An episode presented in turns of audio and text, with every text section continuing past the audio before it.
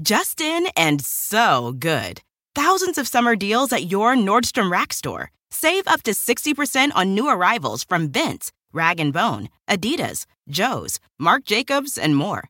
Great brands, great prices every day at Nordstrom Rack. But hurry for first dibs. Get your summer favorites up to 60% off at Nordstrom Rack today. Great brands, great prices. That's why you rack. Hear that? It's the call of the Crave. And when the Crave calls, you know what to do. Try the $5 Bacon Bundle, because the only thing better than a White Castle slider is a White Castle slider topped with crispy hickory smoked bacon. So pick any two of either the Bacon Cheese Slider, 1921 Bacon Cheese Slider, or Chicken Bacon Ranch Slider. And also get a small fry for just $5 with the $5 Bacon Bundle. White Castle. Follow your Crave. This episode is brought to you by Progressive, where drivers who save by switching save nearly $750 on average. Plus, auto customers qualify for an average of seven discounts. Quote now at progressive.com to see if you could save. Progressive Casualty Insurance and Company and Affiliates. National average 12 month savings of $744 by new customers surveyed who saved with Progressive between June 2022 and May 2023. Potential savings will vary. Discounts not available in all states and situations. The year is 1968, and the dead are rising from the grave, and they're saying one thing Podcast. The movie, The Night of the Living Dead.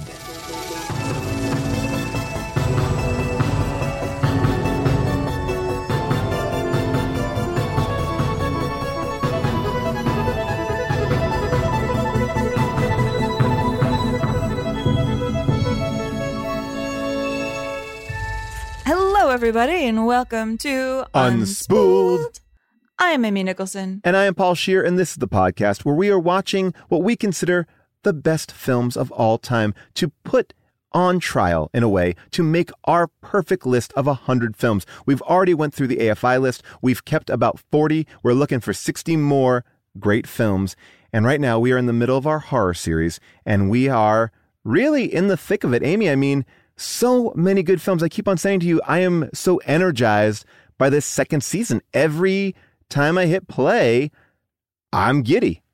I know. Every time I hit play, I'm like, you sir, are guilty of being a good movie.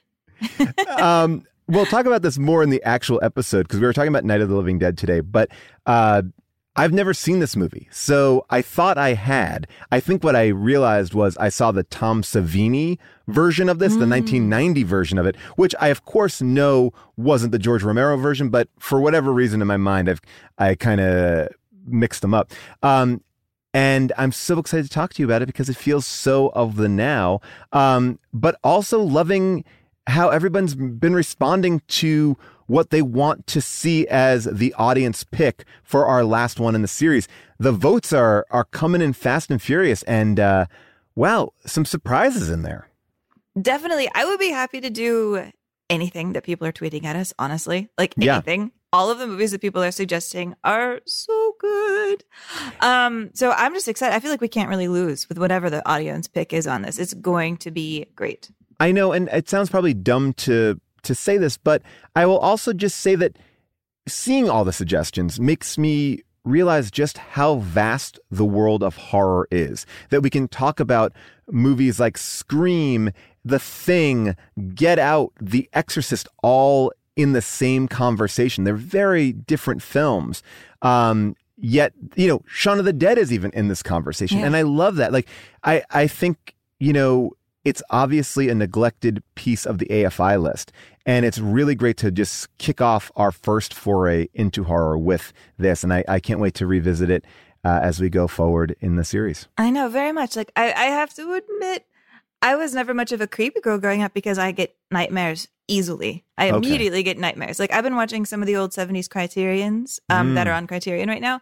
I had a nightmare that I was locked inside the mansion of like Hammer, the director of the Hammer films. Wow, that's kind a of fun. It was a fun dream, but but yeah, I, I, I scare so easily. I like that your dream is about you being caught by like the the head of the organization Mm-hmm. of the film, like not like not like the creature from the film. Like you are having like you're Yeah. I was caught in his, and actually in my dream, he was already dead. And there was like a whole big fight about the will. And for some reason, I was up for like contention in the will. But like one of his other, I was his granddaughter suddenly at one point in the dream. And like the, it, it was complicated. But what I'm trying to say is that it really wasn't until I was a critic that I began to love horror the way that I do. Mm. Because as a critic, you realize really quickly that horror is pretty much the most interesting thing you can review because there's always something worth talking about. There's Yeah. always something going on. There's always um, engines whirring under the surface. And because it is usually the genre that you can do for the least amount of money, it's where you find the next wave of talent. So horror has been so much of my beat that I love ever since I really got over my fear ish. Well, to me, my entry to horror was Scream.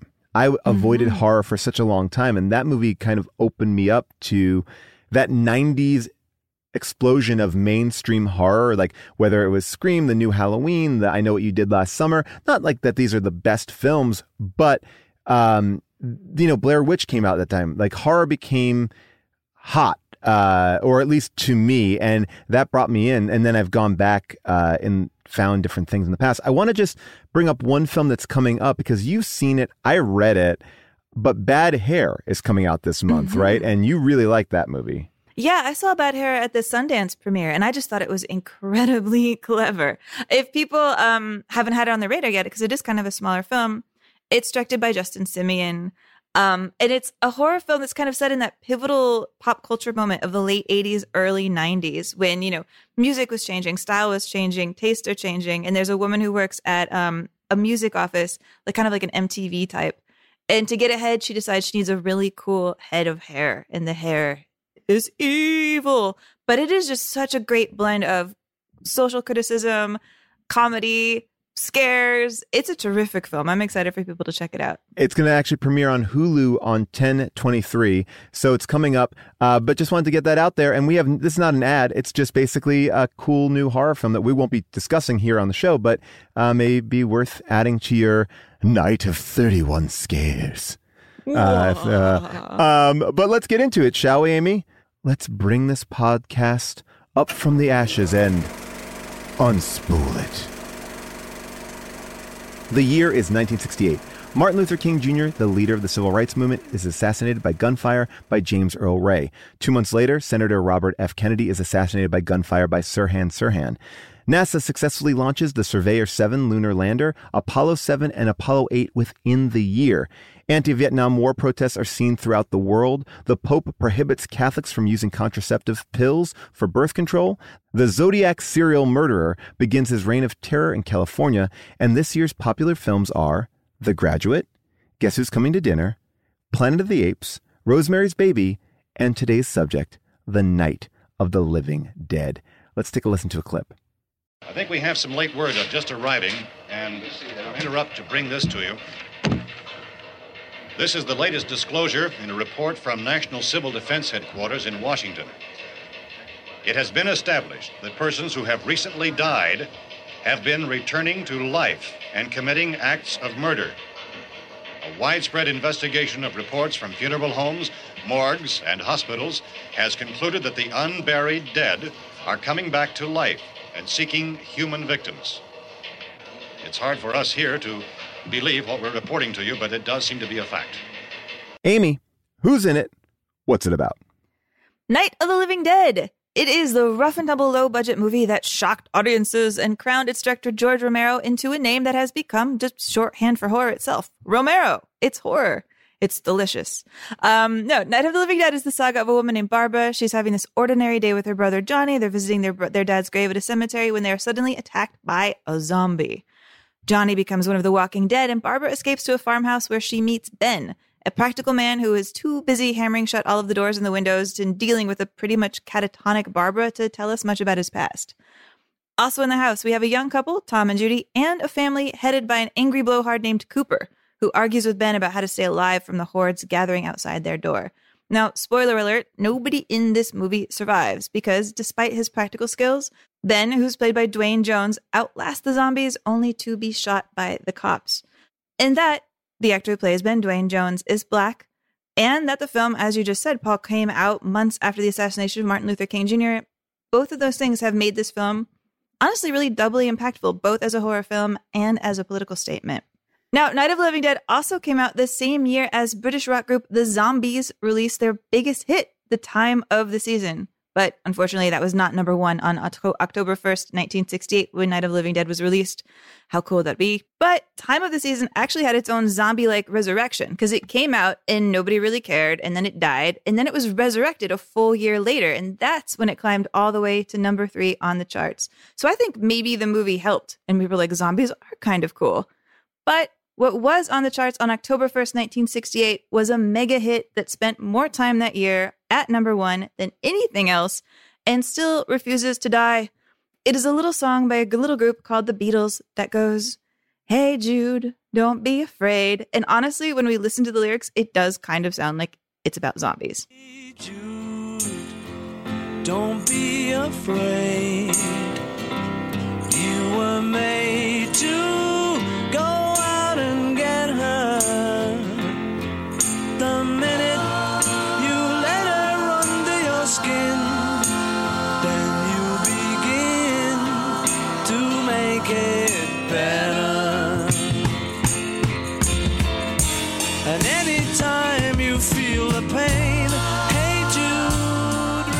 Amy, did I hear a little disdain in your voice for Hey Jude? No, not at all. But come on. You have okay. found her. Now go and get her. That's creepy. I so like you it. think that Paul McCartney is giving a signal to the zombies? Like Paul McCartney maybe is the undead. I mean, we all know the cover of uh, Abbey Road. So do you think that he's signaling the rest of people to rise up without their shoes on to uh, go and, and eat the brains of other people? I'm just saying the next time you hear Hey Jude, imagine them singing straight to that cemetery zombie. He's going. He's gonna go get her, man. He's gonna go get her. Um. So, Amy, like I said, I have not seen this film before, and I loved it. I loved it for um, a myriad of reasons, and I just want to talk about the surface ones first.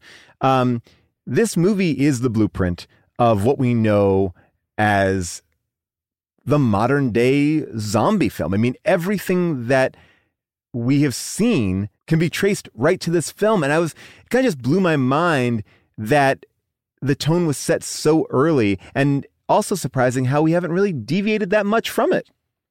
Yeah, it's true. I mean, I'm really into zombie history because I think zombies are the monster that is completely tied up with film. You know, zombies right. are younger than film. You know, zombies are the genre that I think film really created and I don't want to bore people too much. If anybody's really, really interested in zombie lore and how it goes back, I believe, to a film from World War One called J'accuse, I did a whole podcast about that on my miniseries Zoom. That's like really into the weeds about zombie lore, which I will try not to repeat too much here. Um, but yeah, this idea of creatures coming back from the dead, who up until this point of Night of the Living Dead were fairly peaceful. Like when you saw a zombie in a movie before this film it wasn't a thing like White Zombie with Bela Lugosi, where right. they're brainwashed people, they're forced to be working in sugar plantations. They're they're tragic, you know, but they weren't attacking and biting and killing people until this. Like this is where the zombie becomes the modern zombie as we know it, shuffling, chasing you down, gonna come get you, can't escape it. And and yet I feel like there is something in the figure of a zombie that still has tragedy to it. You know, they are us. I think the zombie as a monster has the most humanity, honestly. Well, I mean, not to make you go too much down your old podcast route, but I want to just talk about this idea that, you know, the term zombie is not used in this film very much the same way that mm-hmm. Ewok is not said in Return of the Jedi.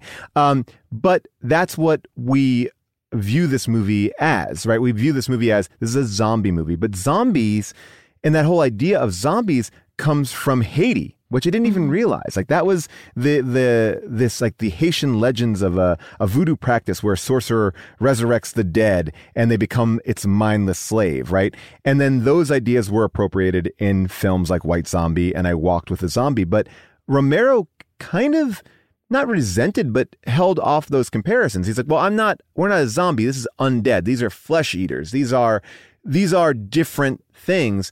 But I, I think zombie is just a catchier name. I don't know. Like, but he he clearly embraces it um, as he makes the sequels. But uh, when this first comes out, uh, not a zombie movie, not trying to make a zombie movie. And maybe the the difference is is in a zombie is controlled by somebody else, and here they are controlled by themselves. They have more autonomy. I don't know. I mean, he calls them ghouls here, which I think is so mm-hmm. generic, to be honest. I mean, I can be a ghoul. I can be a ghoul all the time. I'm very ghoulish. your ghoul yeah. is sort of like a, a catch on. Um, well, well, I mean, he even said, he goes, look, I never thought of them as zombies. I thought they were just back from the dead. I ripped off the idea from uh, the Richard Matheson novel, I Am Legend, which is great if you've not read that. And he thought I Am Legend was about revolution. And I said, if I'm going to do something about revolution, you should start at the beginning. I mean, Richard starts his book with one man left. Everyone in the world has become a vampire. I said, well, let's start at the beginning and then tweak it a little. And I couldn't use vampires because he did it. So I wanted something that would be earth shaking and something that would be a huge change and something that was forever, something that was really at the heart of it. And so I said, well, what if the dead stop staying dead? And I love that idea that he was inspired by such a seminal piece of work. And it's, I always like to see how people were inspired by something else. Like he took an idea and just turned it a little bit. And I think that's what modern horror is so great at. Oh, we see this, but now we're looking at it from this angle. And, uh, and I think that, you know, it's interesting that he was so bold and was like, yeah, I took this idea. There it is. Yeah, I mean, this idea of revolution, I think, is really baked into kind of who these monsters are, right? I mean, one of mm-hmm. the things that he gave the actors who played the zombies in his film, who are usually just like locals from the Pennsylvania area, he was paying them like 25 bucks to agree to be zombies, get wax put all over their faces, kind of like almost old original Frankenstein style, how he had the wax on his eyelids. They're just getting wax milk put yeah. on them to look a little bit misshapen. And the only direction he really gave them is as a zombie, you have no power except in tandem with each other. You can only rely on each other for strength. And it makes the zombie here operate kind of like the protests that were happening in 1968, kind of like the protests happening in Chicago. Kind of this idea of protest and revolution is just baked into them. These are creatures that, when they're united, can do anything, even if one by one, they're just a slow moving thing that can be hit in the head. Well, I'd also go and say there's something interesting about this film based on when it was made versus when it came out because it was made before Martin Luther King was assassinated. And I believe like there's a story that they just finished editing it and that was the day that they heard on the radio that Martin Luther King was assassinated. So the way it was received is almost different than how it was intended. And I think that that's a really interesting distinction and makes this movie so much more powerful, especially with the lead. But I I, I know that you uh, you even have a clip of uh, Romero kind of talking about this, right? I do. Yeah, here's him talking about the Martin Luther King connection. The actor who played Ben was very concerned, and almost the only one who was concerned about his being African American. We were going, hey, come on, man, it's 1968. This we're all, we're, we're, we're all past all of that. Little did we know, right? When we made the first print of that of the movie, and we were driving it to New York to show it to potential distributors. Um, we heard driving in the car. Uh, one of the producers, Russ Streiner, and I heard the news on the radio that Martin Luther King had been assassinated. Now, all of a sudden, it was a black film. It became a black film. Even though when Jack Russo and I wrote the script, the character in the script, we assumed him to be white. When Duane agreed to play the role, we didn't change the script. The same things would have happened to him if the actor had been white.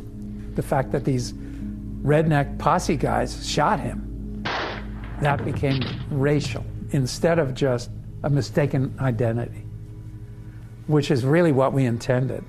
Now, I feel a couple different ways about this. Like, one, I'm not here to call George Romero a liar. That's a terrible thing to do. He passed away a few years ago. That means he could come out and attack me. Of course. But you have to think like when Night of the Living Dead starts, you have the credits, and he chooses as he's putting everybody's name on the credits to put his name on the screen right next to this big dramatic close up of the American flag. And I refuse to believe that there's not something in the back of George Romero's head that knows he's making a big American statement with this film. Like he is just too smart of a guy. Like George Romero is a man who even before this moment of making this film, this being like his first real feature, was a filmmaker who I believe was very involved in politics. He actually, before he was doing this, one of the things he was doing to make money, and he was doing a lot of crazy stuff to make money, was he was making ads for McGovern, the political candidate. And they were incredibly political. They were about death, they were about Black Lives Mattering. Uh, let's play one actually. It's going to sound a little sad, but this is early work of George Romero that predates Night of the Living Dead.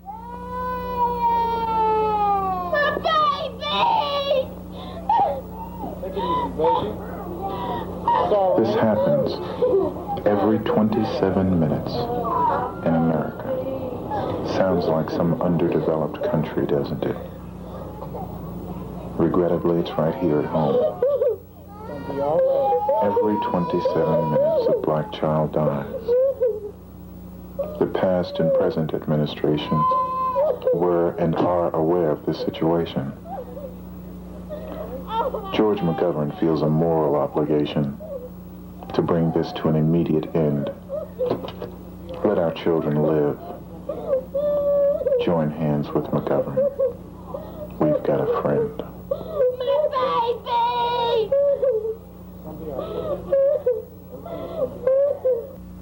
I mean, that commercial is online. And Wow. if you want to look at it, the final two shots are a hearse pulling away and a sobbing black mother who's lost her child. Well, he is a man yeah. who has things he wants to get across.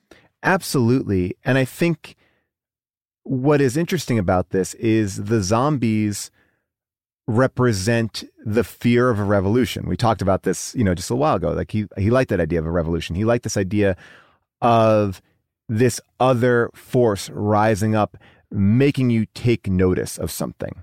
Um, and the reaction to that. And and I couldn't help, and not to make the show incredibly political, but look at how this movie resonates right now and what we're going through because we're talking about a large scale crisis, right? And I think back then, civil rights is obviously at the forefront of so many people's minds. And there's so much um, tension in our country. There's so much of, you know, I'm right, you're wrong kind of battles going on.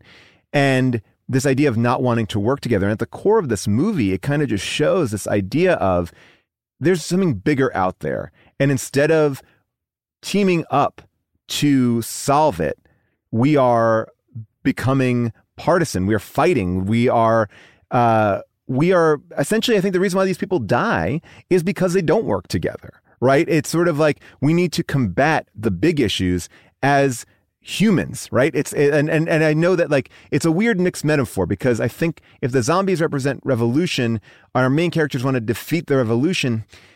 That's a hard. I can't quite picture that, but I think if I take a step back and go like the zombies represent other, and we are afraid of other, and we are afraid of what they will do. Um, yeah, there's I, I see more of that, but it's I was hard to kind of parse how you can see it in one way, which is like revolution is scary. We must hold back revolution. But the other side of it being like, this is how people react to a change. And but here the change is is deadly. Yeah, exactly. I mean, that's one of the things that I think is interesting when you watch Romero's entire Dead series is you can toggle back and forth with who you're identifying with. Mhm. You know, like I would say Land of the Dead is maybe the one where you identify almost the most with the zombies because it's about inequality and you're, you're kind of on the zombie side because they're trying to overthrow this got this uh, horrible villain played by Dennis Hopper that I think Romero and it was based on Donald Rumsfeld because the Iraq War was happening at the time. Oh, so you're like really with the zombies at that point.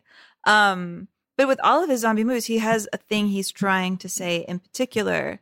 And with this one, I really do think it is about like, how are we going to work together when something goes wrong? Because what I love about the way that the film is structured is he's not screwing with you. You know, the film starts really early on with a zombie. He's not like, oh, Right. there's going to be zombies and oh, you have to wait until like the middle of the second act for like the No, no, killing no, to yeah. start. There's like, oh, five minutes in. Here's a By the way, can we just talk about that reveal really quickly? Because I want to get to your bigger point. But the idea, like, when you just see that being, that zombie in the background, just we know now, obviously, what a zombie is. And I like my I perk up because I know what this is about. But could you imagine that first moment where you just see this? You don't expect it. Wow, what a shocking, awesome moment to see this old man in a suit become so incredibly violent. He's not zombied out. He's not, you know, and I think one of the cool things about this film is the makeup isn't overdone. It's very subtle. Mm-hmm. You know, sometimes it's it's it's minimal on the side of I think actually makes it more frightening in a way because they don't they don't look like you know, they don't look like maggots are crawling out of their face.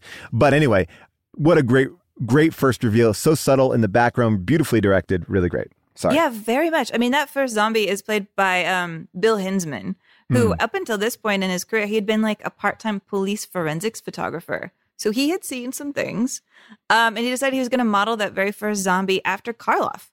Um, not from that, yeah. Frankenstein, but from a different Karloff movie where Karloff played a resurrected man with a, a, a deadish leg, and so he limped in a way that um, that Bill Hinzman thought was really interesting. But what I love about the way Romero sets this up as a filmmaker is this film begins with, you know, kind of this creepy intro music.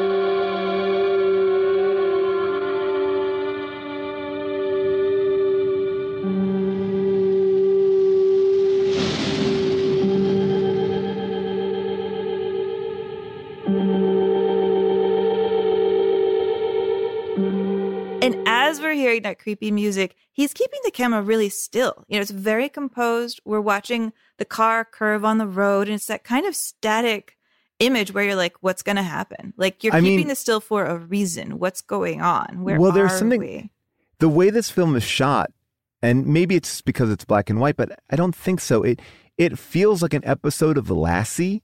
Like, and I mean that in, in in in a really in a positive way. Like, it's very flatly shot, and I think there's something calming about it. Like, it it though it's a play. I mean, essentially, if you take out that opening scene, it's a play. Uh, the opening scene and, and the scene towards the end. I don't think I agree with that at all. Really? You don't think it's like people in a house? You couldn't put this on stage and watch this whole thing play out and feel like it's just as effective? Okay, well, maybe we're getting into the Who's Afraid of Virginia Woolf territory because I think his camera's doing really cool stuff. I think it's like leaning into people. People are getting like kind of distorted. There's like lights. You're disoriented a lot. You you get the sense Yeah. of people having a panic attack of of of immediacy. All those smash cuts.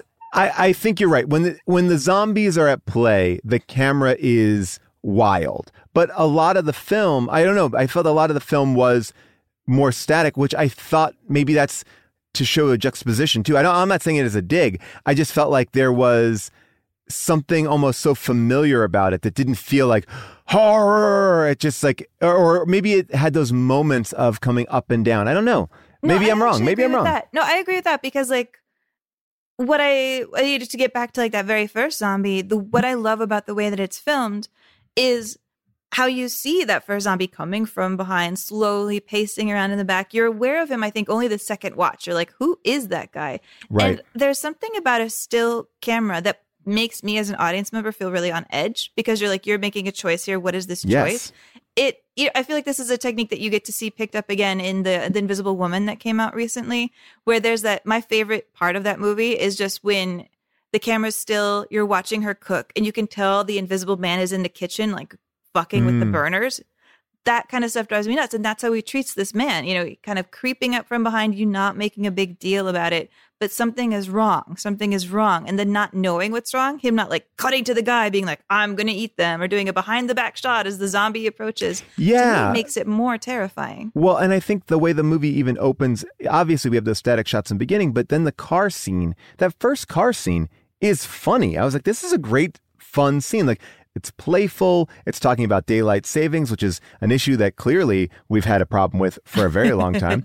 um, and I think it does a great job of just loosening up the, you know, it just, it does what I think most horror films do. Like, everything is fine and cool until this next thing happens. Yeah, Johnny and Barbara are funny as Yeah, I like them. It actually it- shows Barbara. I think it's a better arc for Barbara because when she does devolve and goes incredibly introverted for the for the remainder of the film, you just see how affected she is.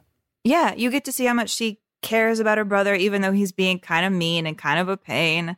There's also this undercurrent in that scene in their conversation. You know, they're on their way to visit their dad's grave. Johnny doesn't really care. Like, Johnny is a character with no respect for the dead, for ceremony, for what his dad might have died for. Like, I, I kind of believe um, that his dad uh, died in World War II.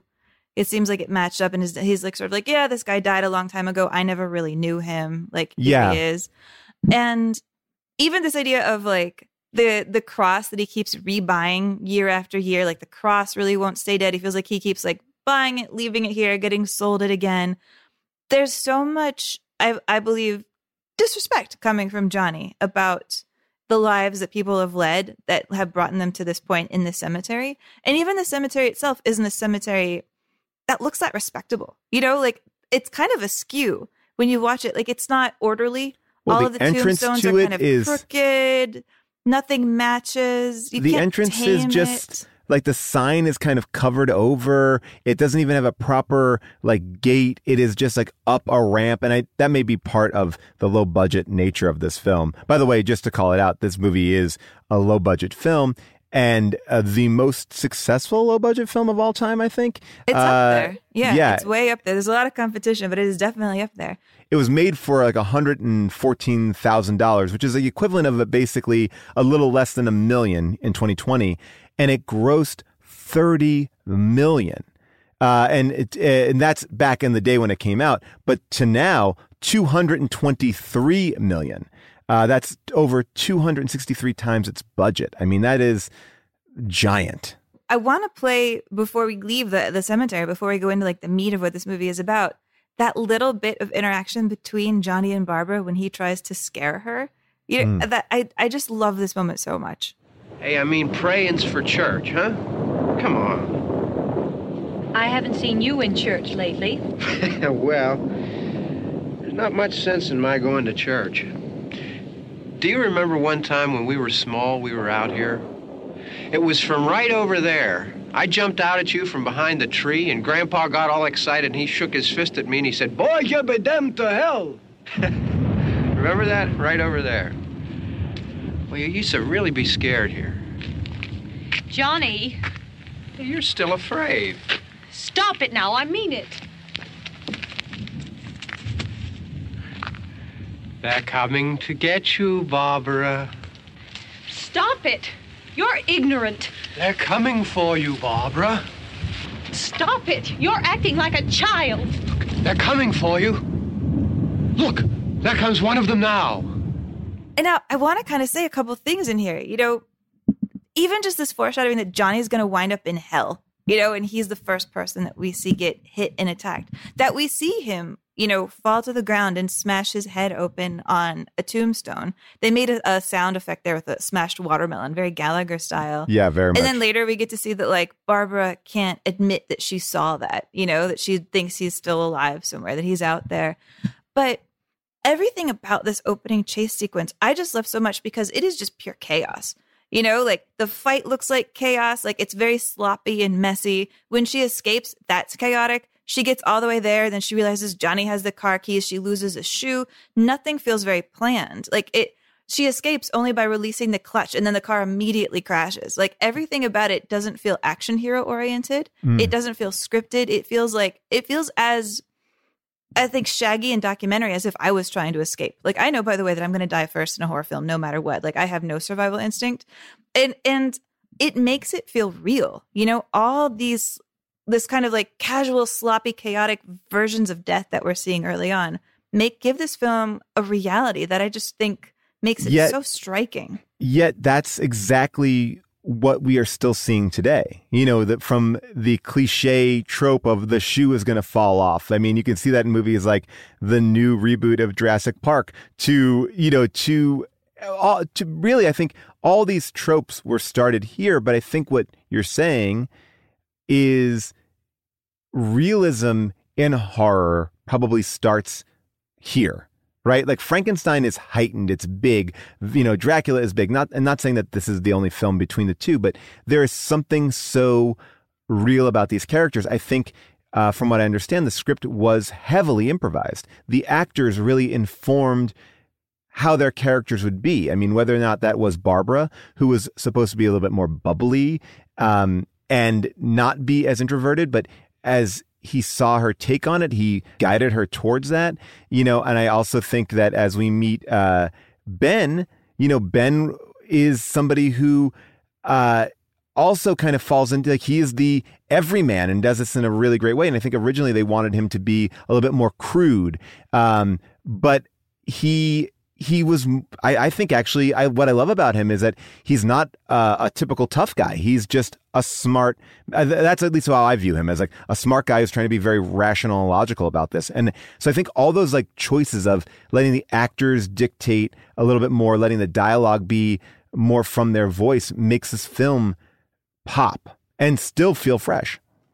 No, you're right. Like, like what I was trying to say when I got so sidetracked by talking about how great the opening sequence is is that this is a movie that is bracketed. Like, here's a zombie, here come some zombies intermittently, but the real thrust of the action is what are we going to do when we're attacked, right? Like you were mm-hmm. talking about. And him just witnessing the way these different people are going to be and having it feel so real, having it have this documentary energy to it.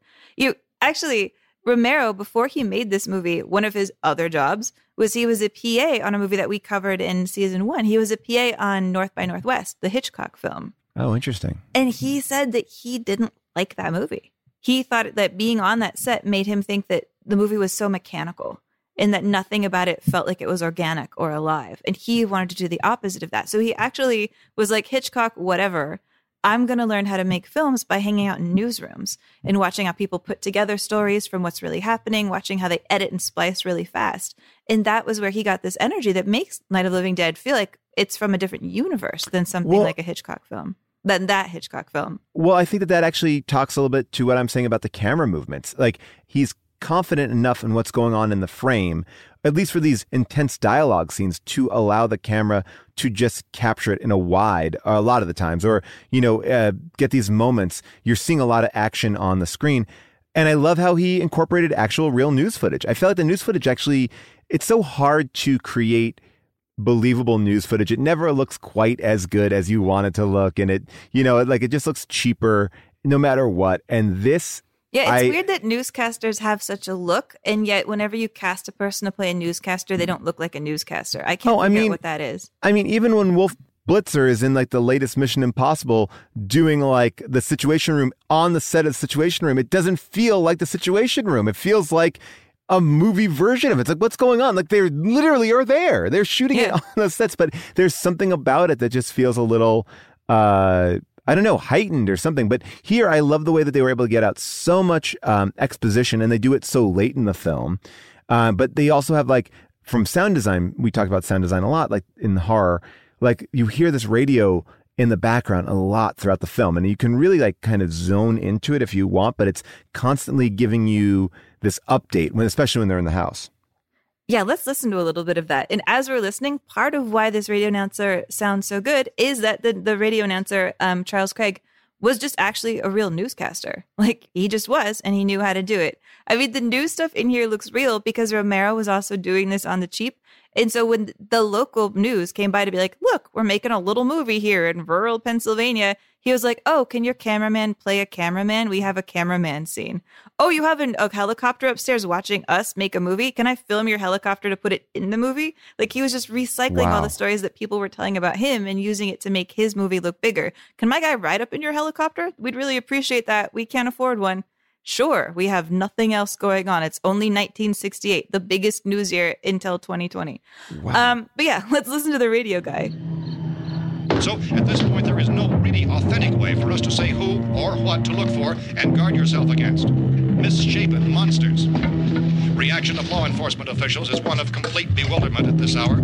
So far, we have been unable to determine that any kind of organized investigation is yet underway. Police, sheriff's deputies, and emergency ambulances are literally deluged with calls for help. The scene can best be described as mayhem. Mayors of Pittsburgh, Philadelphia, Miami, along with the governors of several eastern and midwestern states, have indicated the National Guard may be mobilized at any moment, but that has not happened as yet. The only advice our reporters have been able to get from official sources is for private citizens to stay in their homes behind locked doors. Do not venture outside for any reason until the nature of this crisis has been determined. I mean, can I be honest with you, Paul? Like, when I listen to the news broadcast in this movie, I am, of course, thinking about now. The so much of the advice is stay inside. We don't really know what's happening. We don't really know what's coming or how it's going to get you. Stay inside. That's the safest thing you can do. Yeah. Well, I mean, the idea that like again, I couldn't help but like put this through a COVID lens uh, because obviously we're in our houses right now, and it's like, well, what's safe and where do we be safe? And you know, and this idea of like, well, it's safe to go here or it's not safe to go here. Like this, this is an argument where this thing is coming at us, and how do we do it? Do we retreat to the basement and hide? Do we stay on the upper floor and fight? You know, and and there's an interesting idea about that too. Um, and I don't think it's about like I don't want to say like one person's about wearing masks and the other one's about not wearing masks. That's dumb. I'm not I'm not saying that at all. I think that this idea of how can we you know not give up. I think that there's something about someone going down to the basement. It's like I'm going to hang out there and I'm not going to do anything. And then then our lead character Ben is saying no, we are going to we're going to fight here because we have our sustenance here. We're going to do it. Now, he's not saying let's go out there and try to talk to them, but I, I don't know. It's interesting to show that idea of retreating, and interacting. And interacting in this sense is yes, killing and and keeping your area safe. But I do think that there's something about engage. Like one person wants to engage, and one person wants to run away, and that seems to be the battle. And it's a war of these people in the house. Who's going to go with who? What's the right thing? Do we hide or do we fight for our survival? Yeah, very much. I mean, there's some showdowns in this scene in this movie that I really love. Like I love just even the reveal that there have been these five people in the basement, you know, the family of three, who actually was a real family. Like Karl Hardman and, and Marilyn Eastman, they're playing the parents. They're just actually parents of the girl who's their real girl, uh, Kyra. They're married in real life. They're also producers of the film. I, oh, there's so much to talk about, but maybe just like really quick as a sidebar. I just want to say to kind of frame it as we get into the cast members, they're pretty much all producers because the way okay. that George Romero made this film was he got together like basically 10 friends. And he was like can we put in money? Can we put in money? Listen i make commercials here. I do a lot of production work. I'm i can make a film. Let's all invest our own money in it and we'll try to sell it and then we can make our money back. And then maybe maybe we'll make another film with the money we have but let's at least just do it once and see what happens. And so that's why a lot of the actors in here are just producers. They're like i'm hanging out. We have no money. We may as well just do this on our own. I'll play a part. You play a part. And it has that it has so much of just an amateur feel. I mean all some of the only people who were cast in here. Barbara was cast; she was a local actress. Duane Jones was cast; he was an actor. But pretty much everybody else is playing like a version of themselves, or they're some sort of an investor, which is wild. I mean, here actually is um, the daughter, uh, Kyra Schon, talking about being told that she was going to be in this movie by her parents. They just woke her up and they're like, "You're going to act." One morning in 1967, I woke up. My mother woke me up, and she said, honey, you're going to flip. And I thought, what a way to wake up, you know. She's trying to like cajole me into getting up and going to school, like like that's going to work. And uh, I said, why? You know, why why am I going to flip? And she told me, she said, you're going to be in a movie. And I said, what kind of movie? And then she told me a little bit about it. And my dad came over and he told me more about it. And I was already a horror movie junkie at that point in my life, uh, watching Chiller Theater every Saturday. And I just couldn't believe my good fortune that I was going to get to play like a little monster and kill people. What could be better? As I recall in my scenes, my dad did most of the direction. Um, maybe because he figured I feared him more than I feared George. I don't know.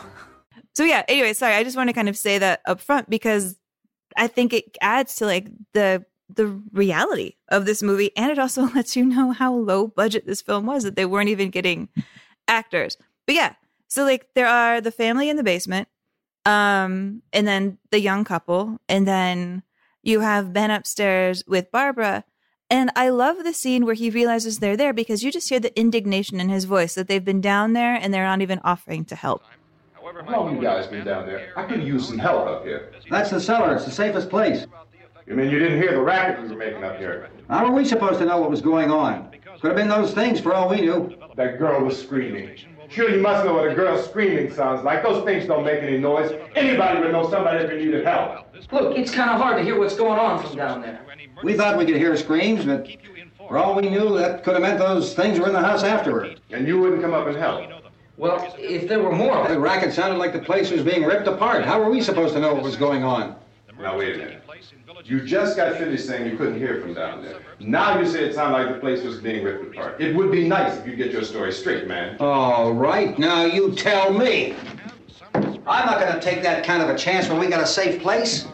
We luck into a safe place, and you're telling us we got to risk our lives just because somebody might need help, huh? Yeah.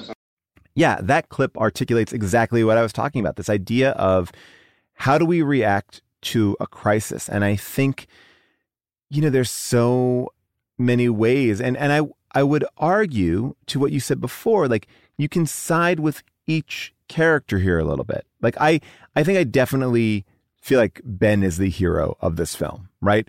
Uh, ben is is strong, rational, and wants the best for this group. He wants to get out alive, but he can't get people to get on the same page because everybody is um, in some way maybe too focused on themselves. There's maybe there's a something narcissistic about each one of them. You know we have barbara who's like she's in shock you know so she can't be a part of the solution. And you have this family in the basement and they just want to protect their daughter or they just want to stay safe they don't want to be involved they don't want to they don't want to help anybody but themselves so much so that he tries the the the father and that tries to lock ben out of the house like he's like uh, don't come back in here like and i think that's one of the best scenes in the film but this idea that I think we can all be one of those people at a given time in our in a crisis. Very much because you know also look Karl Hardman, um, the guy who plays Harry Cooper, who wants to stay in the basement. He's a bully and he's a coward, but he's also kind of not wrong. Like the basement right. is the safest place. Like the way that Duane uh, Jones's character, the way that Ben saves stays alive at the end, is he goes to the basement. Like Cooper's not totally wrong about the basement argument. The house is really vulnerable, no matter how many boards they're hanging up in front of windows. Yeah. And yet, like in all these little moments, I do see myself. Like I see, especially, you know, in the young couple, there's that scene where Tom, you know, who is also one of the only actors who was in this film who got paid. He's not even an actor. He was a musician, wow. but they just thought he was really handsome. And they're like, you have looks, be in this movie. He was like, great. And then after that, he did a little bit of acting and he became a chiropractor. Um, and the girl playing his girlfriend is a receptionist, just a real life receptionist. Yeah. Um, they have that conversation when he's going to go outside and try to help Ben get to the gas pump, where she's like, Do you have to go? Like, I love you. I want you to stay alive. Please just stay alive. And I can absolutely see myself wanting to do that. You know, if yeah, whether or not course. I'm the girl being like, "Don't leave," or trying to find the nerve to like go outside and do it myself. But this idea of reluctant heroism of I can't sacrifice you. You mean everything to me.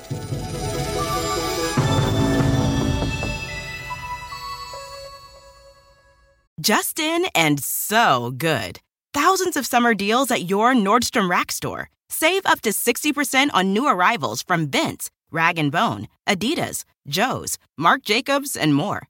Great brands, great prices every day at Nordstrom Rack. But hurry for first dibs. Get your summer favorites up to 60% off at Nordstrom Rack today. Great brands, great prices. That's why you rack. Life is a highway, and on it there will be many chicken sandwiches. But there's only one McCrispy. So go ahead and hit the turn signal if you know about this juicy gem of a detour. we never know how we're going to react in a moment, right? Uh, and and no reaction is wrong. And I think what is so great about horror is when you see people reacting in a real way. You know, you you automatically feel that you are that person, but you also see people in horror films like the big trope is like, "Oh, don't go in there, don't go." We know, don't go in there.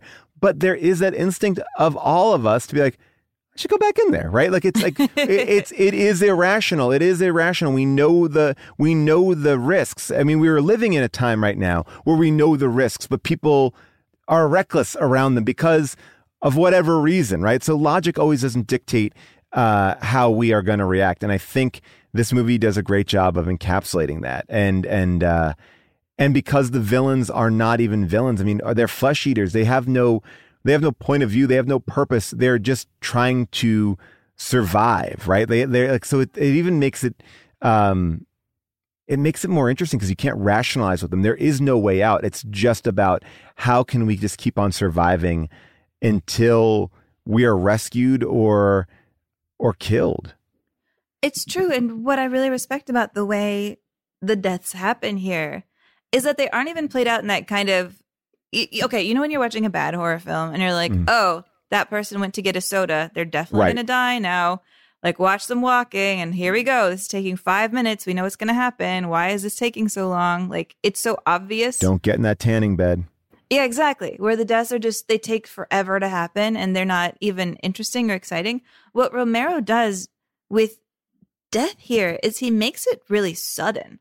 Like it's it's not like a ton of creeping horrible buildup. The one that really pops out to me is when the young couple does go outside to go to the gas tank, and you know they're in this truck.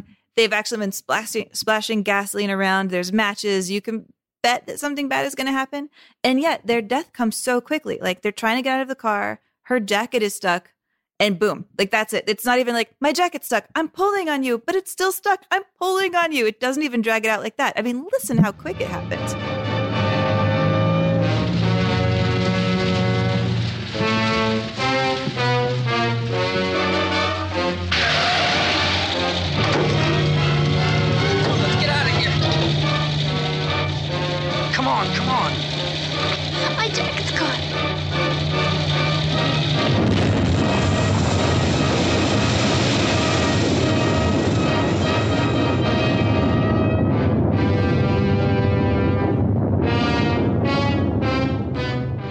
I mean, that is just immediate. There, there's an immediacy there that I find extra terrifying. Even just the way Barbara sees her brother and then beat, beat, gone. She's like pulled through the door. We never see her again. It doesn't torture us. And because it doesn't torture us, it almost feels worse. Well, let's talk about the end. I mean, because the end is this death that is honestly didn't I didn't see it coming. I did not know that Ben was going to be killed like that by a gang of, you know, uh, Militia. So, militia, militia. a militia. I mean, and it's, and again, you'd be an idiot not to talk about the comparisons of what's going on today versus. I think that I think a lot of horror films do have uh, parallels to what's going on in society. I think we are going through similar times as this film was made, but to see that last moment and just see, they'll never know. They'll never know what happened. His death, he is nobody. He is nothing to them. Like they thought something, they made a split second decision. They didn't even investigate. They shot first, um, which might have been the right way. Again, this movie has interesting messages. It's like, you know, they're doing their best to stop this, you know, zombie apocalypse, but at the same time, you know, they kill a hero. Let's play that scene actually, and then let's really talk about it. Let's go check out the house. There's something there. I heard a noise.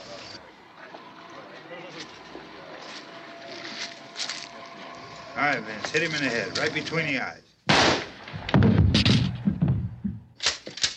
Good shot. Okay, he's dead. Let's go get him. That's another one for the fire.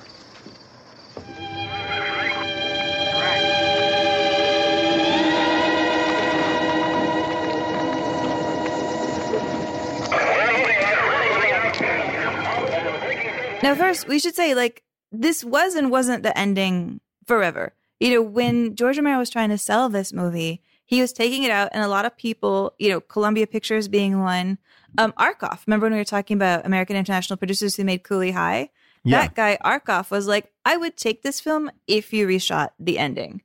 And Romero was like, I am sticking to this ending. This is the ending. I, we don't want to restore order. This is not a horror film that will be where the hero will live. And yet they did kind of go back and forth on that for a little bit. There was a version of this ending where Ben died, but then you realize that Barbara's alive. She came out of the basement. There was an ending where Ben died, but then you realize that uh, the girl zombie, that little that the little baby, Yeah, the little yeah. baby girl is still alive, and she's kind of creeping around. And sometimes, even while they were making it, I think Romero himself was like, Are we doing the right thing by killing Ben here at the end? You know, especially as brutally as they are. Like when you when it switches to again, news photography. you know, to like the cruelty of just seeing people with metal hooks by his body, like stiff images of men stabbing him, you know, treating him like a piece of meat. That matter of fact new style of it, I think, makes it more ghastly. You know, to see the people with the gasoline, they're about to light them on fire. It's it's really it's like you're watching images from Vietnam, honestly, which I think a lot of people were thinking of in 1968 when they saw this film. And just to kind of show you how Karl Hardman uh, was used in this film, he also took those pictures. So this guy was doing a little bit of everything. I, I do think there's something really interesting at play with George Romero and who he was because he cast a black actor as a lead in this film, which I think he did because he liked Duane Jones and he just thought, oh, he'd be great for this part. Um, not, I don't think, realizing what that does to the film because it seems so much more progressive, but it also makes the weight of what it's saying that much heavier. Yeah, I mean, I feel like Romero is a really progressive guy, mm-hmm. like flat out. I mean, you know, he has said over and over again, like, I cast Duane because he was just the best actor we met. Like, he was great. And so he was our great actor, and I want to put him in. And yet he also did say that, you know, at the time he was aware that, and these are his words now, if there was a film with a black actor in it, it usually had a racial theme. And that consciously, I resisted writing new dialogue because he happened to be black. We just shot the script. Like he wanted to do, I think, another type of progressive move, which is just cast a great actor and like let him be in a film that is not about racism, that is just about his performance, about his character. You know, let this actor just be treated like anybody else. And I think there is a I think that is actually like really modern in a way to not have to make his skin and skin color an issue, which is something that Duane Jones was kind of talking about. Like he was like, it meant a lot to me. Said this is from Duane. Like it meant a lot to me that he was cast not because of the color of his skin, and yet he said that he was aware that because I was black, it would give a different historic element of the film.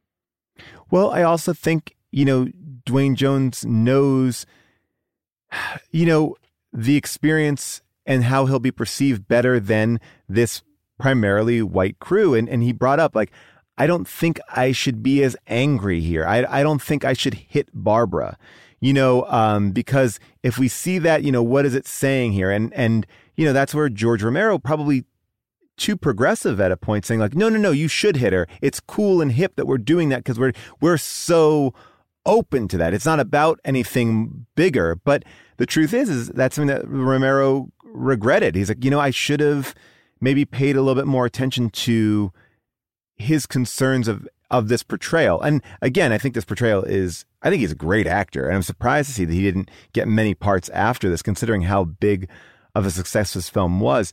But um, you know, I can only imagine how it was received to certain people at, at, at this point to see this on screen. Yeah, I mean, let's play that punching scene. I mean, what you're going to hear is Barbara slapping Ben, and then Ben punching her really hard and knocking her unconscious. Maybe we better go out and get him. We have to go out and get Johnny. He's out there. Please, don't you hear me? We've got to go out and get him. Please! We have got to go get Johnny! Please help me! Please! Don't you know what's going on out there? This is no Sunday school picnic. Don't you understand? My brother is alone!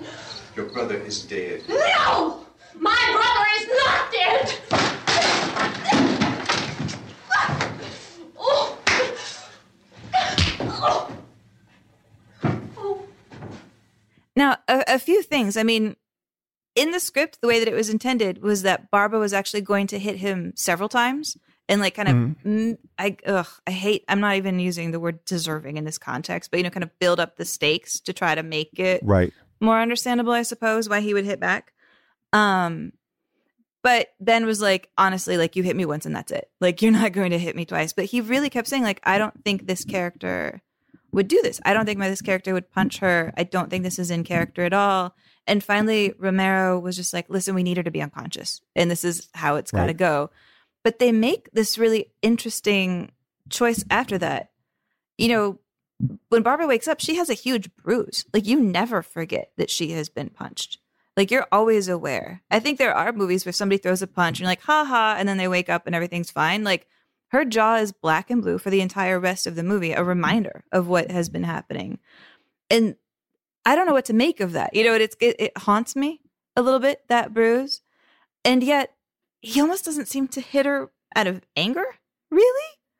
No, it seems like that Yeah. kind of like calm down, calm down, like that kind of what you see in films, like when you splash cold water on your face, you you slap a woman to make her calm. The very Chinatown kind Yeah. of dealing with things, you know. You're right. Like you're right. You're right. You're right. Because I think in movies we've seen a gazillion people get hit. We've seen a gazillion people at least slap women, but it's rare to see somebody punch a woman. And also, I mean, for audiences seeing this, this is coming out really the same year that Sidney Poitier is is hitting back in um in the heat of the night. I mean, they kind of just go together. Like in the heat of the night of the living dead. Like we're gonna Right. fight back now, and audiences are gonna be like, "Holy shit! Holy shit! Really?"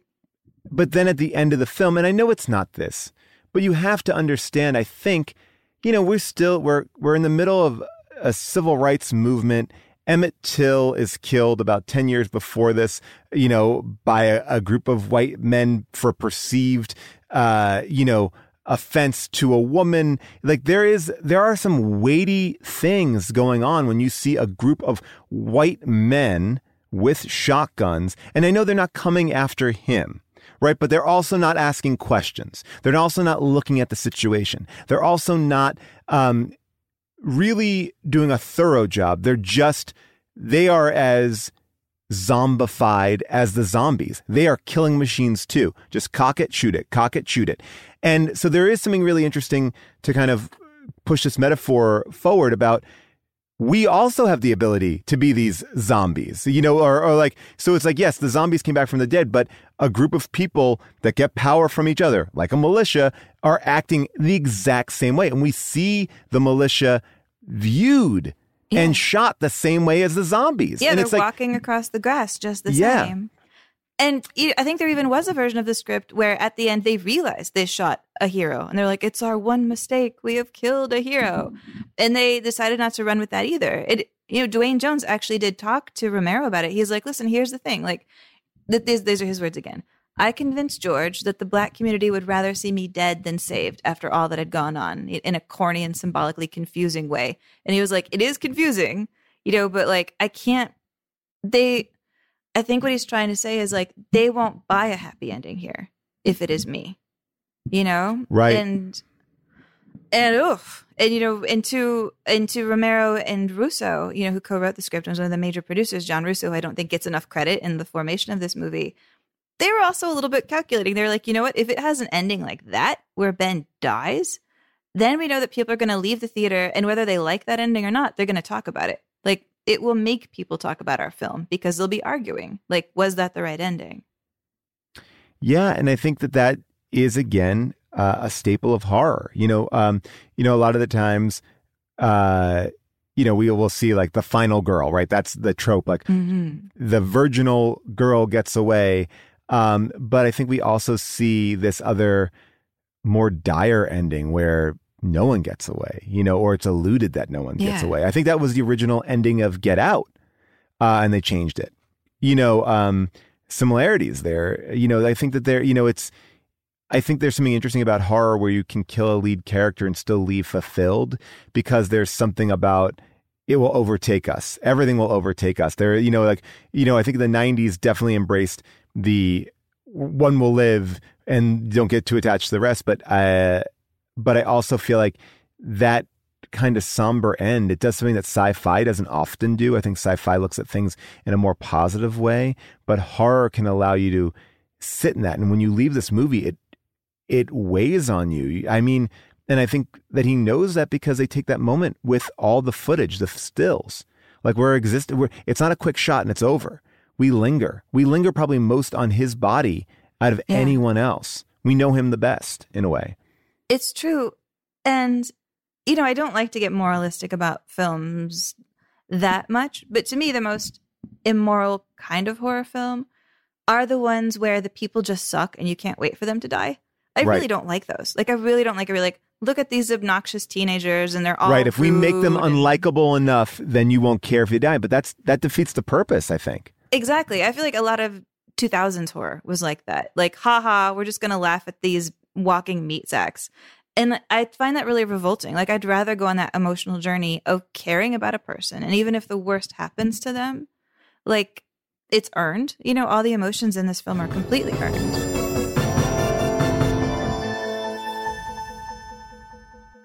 Justin and so good. Thousands of summer deals at your Nordstrom Rack store. Save up to 60% on new arrivals from Vince, Rag & Bone, Adidas, Joe's, Marc Jacobs, and more. Great brands, great prices every day at Nordstrom Rack. But hurry for first dibs. Get your summer favorites up to 60% off at Nordstrom Rack today. Great brands, great prices. That's why you rack. Life is a highway, and on it there will be many chicken sandwiches. But there's only one McCrispy. So go ahead and hit the turn signal if you know about this juicy gem of a detour.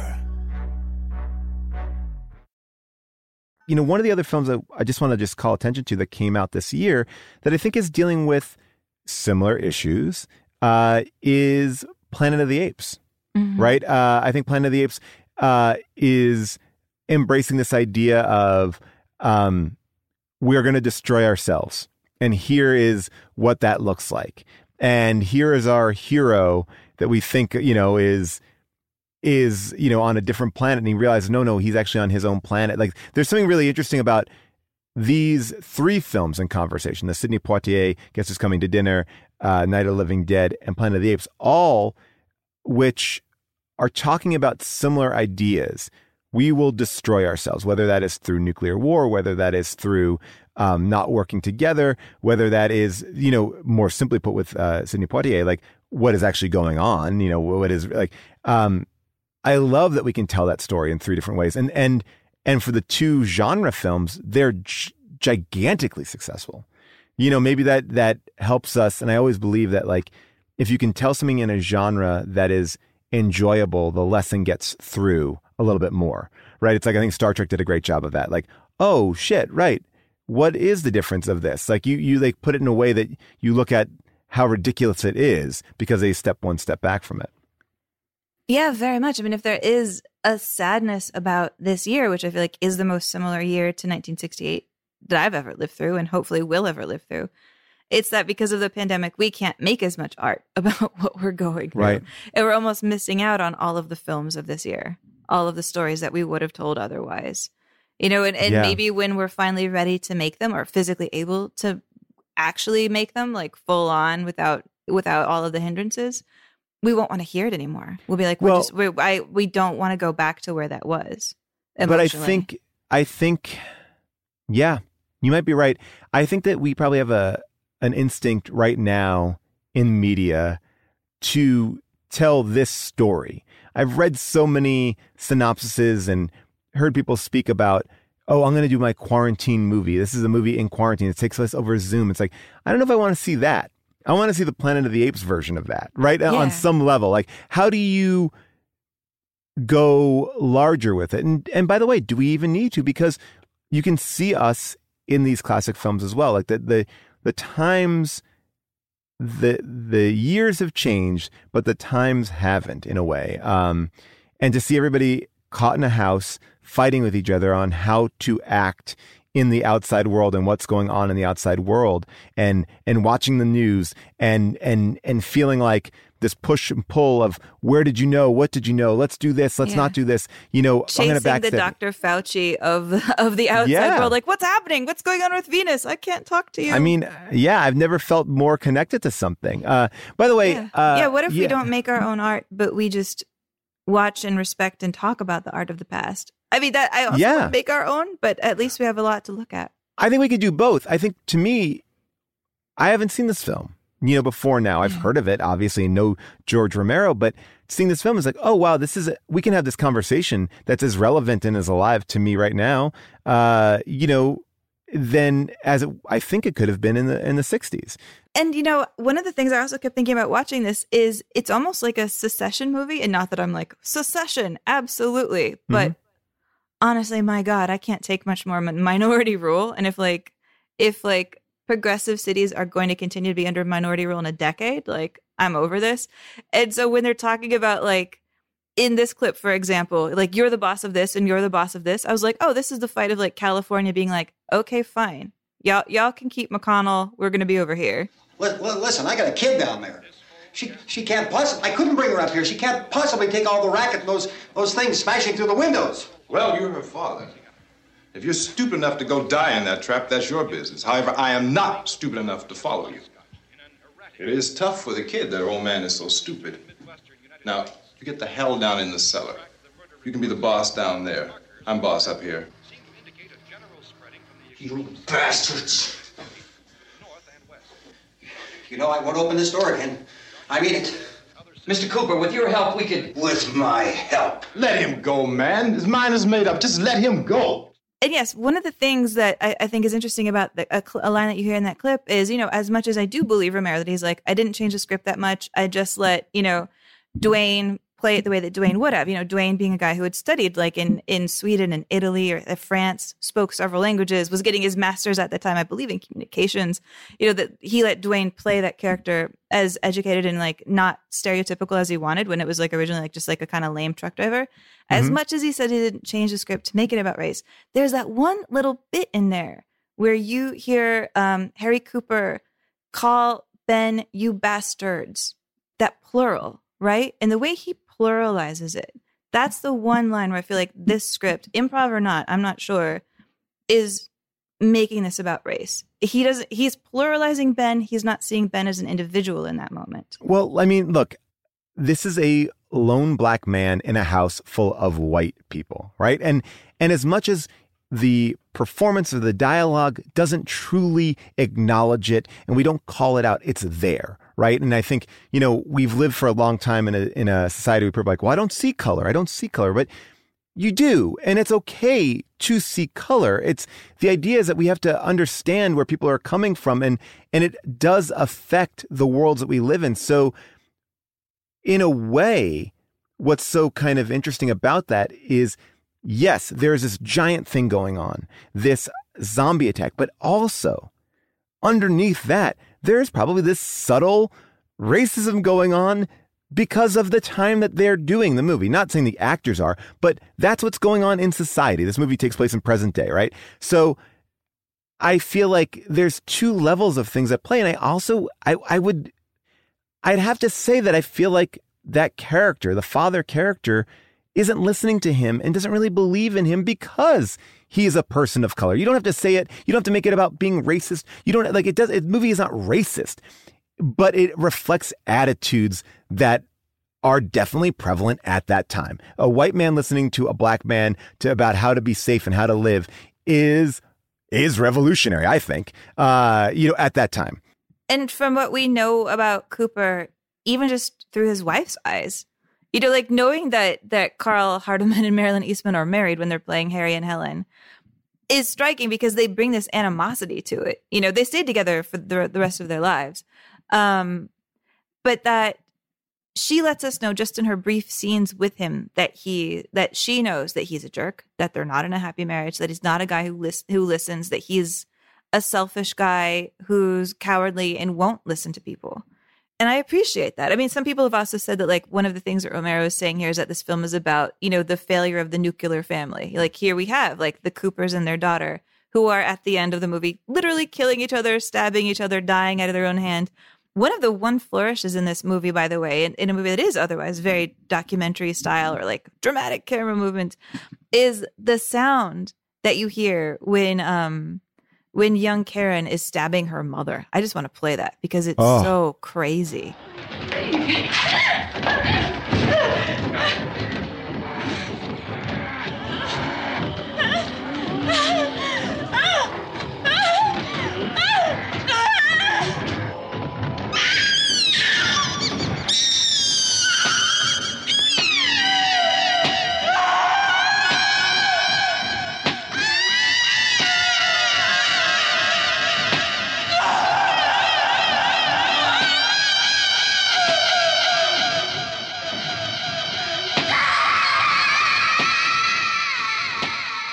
another case, by the way, of like the little girl not really knowing what's happening. Like she has a spade, and she said that her dad was mostly directing her, and that she was just stabbing a pillow over and over again and not stabbing her mom, but that they were um, squirting chocolate syrup in her face you know, to make it be like blood everywhere. You know, that is one of the advantages of having to shoot this on like very low, cheap black and white footage is that they could get away with like the blood is chocolate syrup or sometimes the blood is ink. Like it doesn't have to even be cohesive. You can No, eat a ham bone on camera. That's fine. Like it helped them keep it cheap. You know, having No, I mean- moments helped it make it seem more exciting. Yeah. I mean, there's some, I think there's a funny moment where it looks like someone's taking a piece of intestine and putting it in their pocket. Um, but this movie, when I realized it came out the same, when I realized it came out at the same time as um, Planet of the Apes, I was like, oh, wow. They really did embrace this thing that makes the film feel a little bit older than it is. It probably feels more of the 50s than it does the 60s. Um, but it, you're right. It makes the violence a little bit more digestible. And this movie is violent. I mean, it's one of the first films to graphically depict violent murders on screen. Uh, it also, you know, they they do the stuff like they covered um, a ham in like Bosco, which is like a chocolate syrup, and you know they said that the actors eating the chocolate covered ham it made them look nauseous which actually even helped the production value because they look like oh they are going to vomit. Like so they were using all that sort of stuff. And i love the idea that again we're talking about this new idea. We all know zombies now. We all know that they eat flesh. But when they were coming up with this idea by the way, the idea of how this movie even came together is so wild. I mean, at one point it was going to be like a teenage movie about an alien, uh, where it was like it was so bizarre. Like the, uh, but anyway, Yeah, it was like uh, a comedy. It was like Rebel Without a Cause, but in space. But like these teenagers had a pet monster that they called the Yes, mess, who was supposed to be like a bunch of noodles who ate trash. I mean, so so crazy. I mean, that's Uh, what happens when you come up with an idea by committee. You know, like like Yes. um Russ, uh, this guy um Russell Streiner, who played Johnny, who was of course one of the producers. He was like, I was kind of bummed we had to do a horror movie for our first one. I thought it was sort of, it was low class, like, but they're just like, I don't know, we got to make something that sells. This is what we're doing. Even though they tried like some pretentious names at some point, they were going to call it Night of Anubis after the Egyptian. Oh god. yes, I read that. Yes. Well, I mean, but just going back to this idea that like they were forced to take what we know and try to figure out how to do it differently. So like uh, I Am Legend, vampires. We've seen that. So he's like, okay, well, what haven't we seen? All right, well, the dead are coming back to life. That's interesting. But what haven't we seen? Oh, uh, we haven't seen like someone eat like cannibalism. That's scary, right? Like, like, because vamp, like a vampire isn't cannibal. It's like sucking your blood. But like, what's worse than sucking your blood? Being eaten alive. And I think whatever that was, however they tapped into that, like the like that seems to me like a great writer's room pitch. That is a good by Yeah. committee. Well, what could be worse? How about this? How about that? How about this? And and now we have, uh, I mean, a genre based around flesh eating creatures, which is amazing. I mean, you know, you know, or not amazing, the but rules, like you were saying, Yeah. they created that rule. They created the like you can only kill them by shooting them in the head rule. They created a rule that lasted for, uh, you know, thirty five years that they have to walk really slowly. This is Romero insisting that they should still just walk really slowly. Zombies cannot run. I say this definitively as the grandfather or the godfather of zombies. Zombies cannot run. So anyone who has a zombie running, don't listen to that person. Their ankles would snap. I mean, you know, what did they do? Go and join a spa the moment they uh, rose from the dead? Give me a break. I- think at the end of the day, I'm just in so much awe that this little film that was built by committee, you know, very much built by committee, ended up establishing rules that shaped horror forevermore. You know, that really created an archetype. I mean, when you're talking about a movie that was so low budget, they filmed it in this house because they could rent it for $300 a month and it was going to be demolished anyway. So the owner was like, I'm going to tear it down give me 300 bucks a month and you can just trash the place. And then they're like great. They took 50 bucks. They went to goodwill. They decorated it. They donated the rest of theirs. Like they donated their own clothes to put it in the closets. Like that's how low budget it was. It was so low budget they could only shoot this how low on- budget was it? so low budget they could only shoot it on weekends. It took them seven months. They were just driving out there 30 Amy- miles one way shoot this on the weekends. They would get there is- sometimes and like kids would have broken life. the windows Amy, this is like seriously like my life. My first movie I ever did was a movie called Blackballed with Rob Corddry and Rob Riggle and, and Huebel and a, a bunch of people.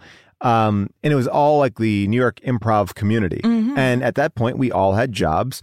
And this movie that we made, we shot on weekends. We would drive all the way up to upstate New York to a paintball field and we would shoot it. And it took us months and months and months. And we had um, a, basically a 25 page script uh, that we all improvised. We were doing 45 to 50 minute scenes. Scenes. I think it was like a, I think it was like 120 hours of footage that was cut down, and we we eventually uh, got the film into to South by Southwest, and we won the audience award there with that film.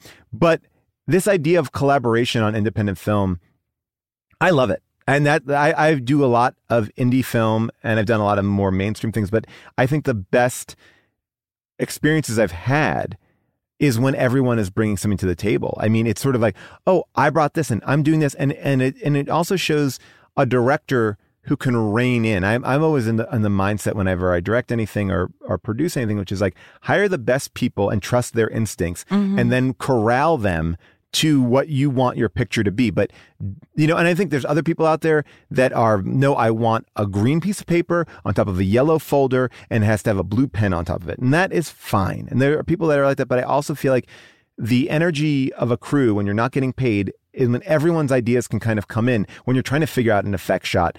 The you know, everyone's opinion is valid. And at some point, the director, producer has to, really, the director has to step in and go, all right, we're going to go with that one, or we're going to move on. Are you? But I think to me, you can make art by committee as long as the person at the front of it understands what they are trying to make, right? Because then it's like, let's take the best idea to make this bigger idea. Like they always said that, like uh, like Garry Shandling on Larry Sanders would take uh, a line from Hitler if it was funny enough. Like there's no like yeah, everyone is equal. Like if you we can make if we Would can make it better. it from the original German? oh, look, Hitler was multilingual, I think. Uh, but no, but I, I think I like that idea, and I, I guess I've to this day, two months before this thing started, you know, have had that experience, and I think that that is. Uh, I don't know. Just calling out that I do believe that that can come together and and be a part of this, and I think that underlines this entire film in the way of saying, I'm not for secession. I want to work together. How can we do it more effectively? How can we all build together and not fight against? And I think the best experiences I've ever had is that camaraderie and, and we are all in it together. Even when they've done bad shit, we've all been in it together. Um, and I think that, uh, in a weird way, independent filmmakers can tell that story in a very unique perspective because they are living it as they are doing it. Well, first, I want to say very belatedly, congratulations on winning the South by Southwest Audience Award with that movie. That's amazing, dude. Thank you. and second, you know who would agree with you wholeheartedly, especially when it comes to horror films, is Stephen King. Like Stephen King once said that most really good horror movies are low budget affairs that are cooked up in someone's basement or garage. You know, he pointed to Night of the Living Dead, Texas Chainsaw Massacre, Blair Witch Project, and Halloween as this example of like all of those films are actually very collaboratively made. You know, made with American nothing. movie. And that ver that verite feel of them, and that like, you know, we got our fingernails dirty to make this film. It is real.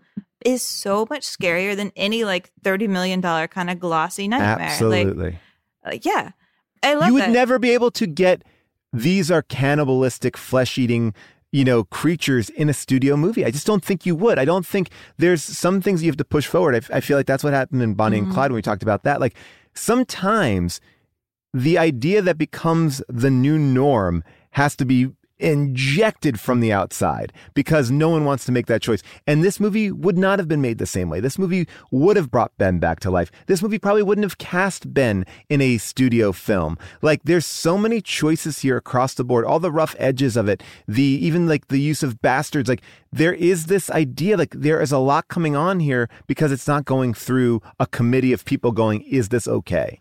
Exactly. You know, it's you know, almost yeah. better in its imperfections. Like this Yeah. line. Like this line that I just absolutely love from the sheriff. Chief, uh, if I were surrounded by six or eight of these things, would I stand a chance with them? Well, there's no problem. If you had a gun, shoot him in the head. That's a sure way to kill him. If you don't, get yourself a club or a torch. Beat him or burn him. They go up pretty easy. Well, Chief McClelland, how long do you think it will take you until you get the situation under control? Well, that's pretty hard to say. We don't know how many of them there are. We know when we find them, we can kill them. Are they slow moving, Chief? Yeah, they're dead. They're all messed up. By the way, I have to say, there's one other job that Romero had before he made this movie that is maybe my favorite of all of George Romero's jobs. Um, George Romero used to make shorts for Mr. Rogers. By the way, I thought you were I, for one second. I I thought you meant like make shorts for Mister Rogers, like like cargo pants shorts. Yeah. and that idea That was just really funny to me. uh, I think I know where you're going with this, and I cannot wait because this is this fact blew my mind. So go ahead. Yeah, I mean, basically, Fred Rogers, when he was doing his television show, uh, of Pennsylvania, he worked with all of the local talent, all the young cameramen. And PBS is really mean and keeps taking down all of the clips of um of the stuff that that George Romero made for um for Mr. Rogers. But you can hear a little tiny bit of it in this clip that's taken from a TV show about it. and the kind eyes of the people in the operating room. Even though they wore masks, I could see their kind eyes. Mr. Rogers got your tonsillectomy. That's yours. That's me. Mr. Rogers gets a tonsillectomy brought to you by George A. Romero. Right, that's How does that happen? I don't know. I don't know. I, I don't know why they called me. Most of the of the people that are working professionals in media today eh, from Pittsburgh worked for Fred. All of us started with Fred. Fred was a wonderful. He was a wonderful guy. So yeah, I love the fact that George Romero was doing uh, Mr. Rogers gets a tonsillectomy and how a light bulb gets made. I mean, the, honestly, like I've seen the whole Mr. Rogers gets, gets a tonsillectomy, and it is pretty terrifying. It's very still. I can't imagine how a child God. would have watched that. It's like Mr. Rogers with masks on. I, I wish that movie was still around because it feels very. It makes going to the hospital seem airless and not exactly comfortable, but like nothing bad can happen here because it's so dull, I suppose. Um, Yeah. But to see Mr. Mr. Rogers, you know, with a little like laying down, somebody else taking care of him is a bit emotional. Well, I mean, Mr. Rogers, I mean, I've watched it with my children, uh, you know, and it's amazing how he still works uh, in the sense of like calming. It, it calmed me as a child, but watching that episode with Koko the gorilla, like allowing himself to really be manhandled by Koko is is pretty amazing. Like what he did. Koko, Um, Koko was a bit of a creep. uh, well, sure, I guess at a certain level, he's an animal. He's a, we can't judge animals for being animals. Uh, but all right, all right, all right. So, um, but I thought you were going to talk about the idea that the original Barbara was supposed to be Lady Evelyn, but Mister Rogers wouldn't let her. Yeah, Mr. Rogers was like, yeah, he, um, Romero wanted to put um, Betty Aberlin, who play, was playing uh, Lady Aberlin, either in the film as Barbara or as Judy, but Mr. Rogers was like, no, which was actually pretty smart because at the time, a little film like Night of the Living Dead was usually played as a Saturday afternoon afternoon matinee. So like little kids would go to the theater on a Saturday. This is again before the rating system, and little kids were watching Night of the Living Dead. Yes, and I they were mean- getting freaked the fuck out. the fuck out. Like Roger Ebert wrote a piece about this that was just like, what the hell?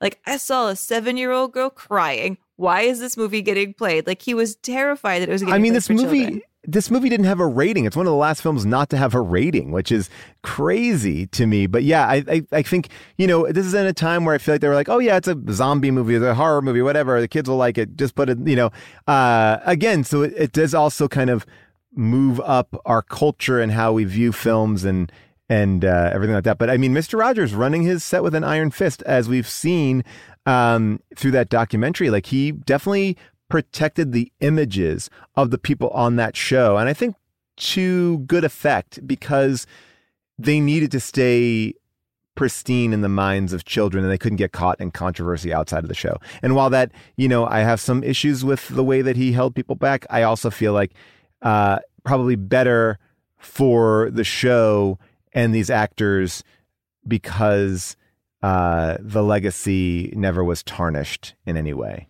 That's fair. I mean, it also it's hard to argue that if Betty Evelyn had been in Night of the Living Dead, it would have changed her career because Right.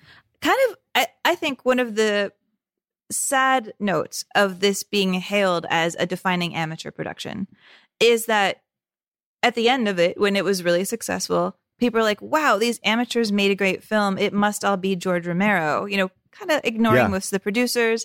And the amateur label became so important to the film's identity that I think nobody took any of the cast members seriously, even the ones who were real actors. Like Duane Jones himself has kind of said, you know, this amateur ended up defining all of us.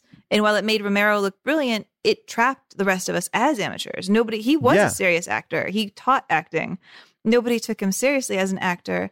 And because of that, you know, he did make a couple more films, but he also here in this interview talked about why he decided to pull back and not even be that public of a face.